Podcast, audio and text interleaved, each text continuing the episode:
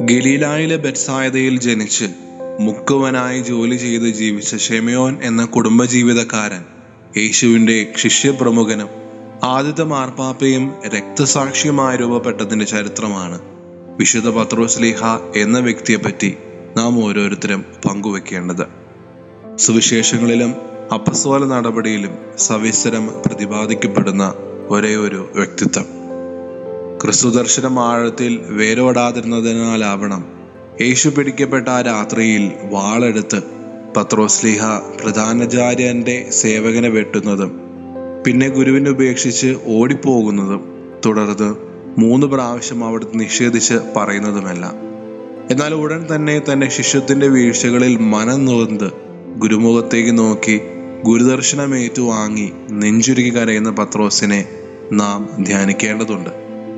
യേശുവിന്റെ മരണത്തിന് ശേഷം ആഴ്ചയുടെ ആദ്യ ദിവസം തന്നെ കല്ലറങ്കിയിലേക്ക് ഓടുന്ന പത്രോസ് എത്ര അധികമായ ഗുരുവിനോട് സ്നേഹവും അവിടുത്തെ നിഷേധിച്ചത് പറഞ്ഞതിൽ ദുഃഖവും അവിടുത്തെ മരണത്തിൽ നെടുവീർപ്പും ഹൃദയത്തിൽ സൂക്ഷിച്ചിട്ടുണ്ടാകണം.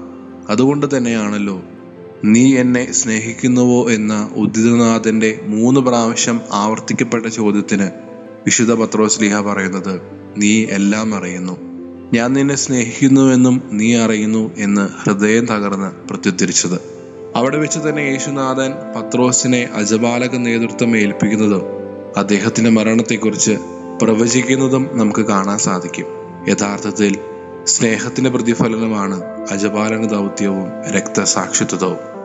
നമ്മുടെ വീടുകളിൽ വിശുദ്ധ പത്രോസ് ലേഹയ്ക്ക് പറയാനുള്ളത് ക്രിസ്ത്യാനി എന്ന നിലയിൽ പീഡ സഹിക്കുന്നുവെങ്കിൽ അതിൽ അഭിമാനിച്ചുകൊണ്ട് അവൻ ദൈവത്തെ മഹത്വപ്പെടുത്തട്ടെ എന്നാണ്.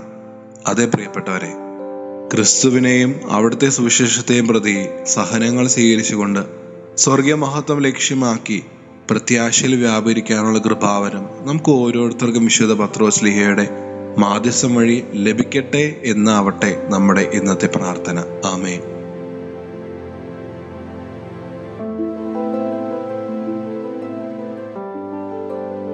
You are listening to Heavenly Voice from Caris Youth.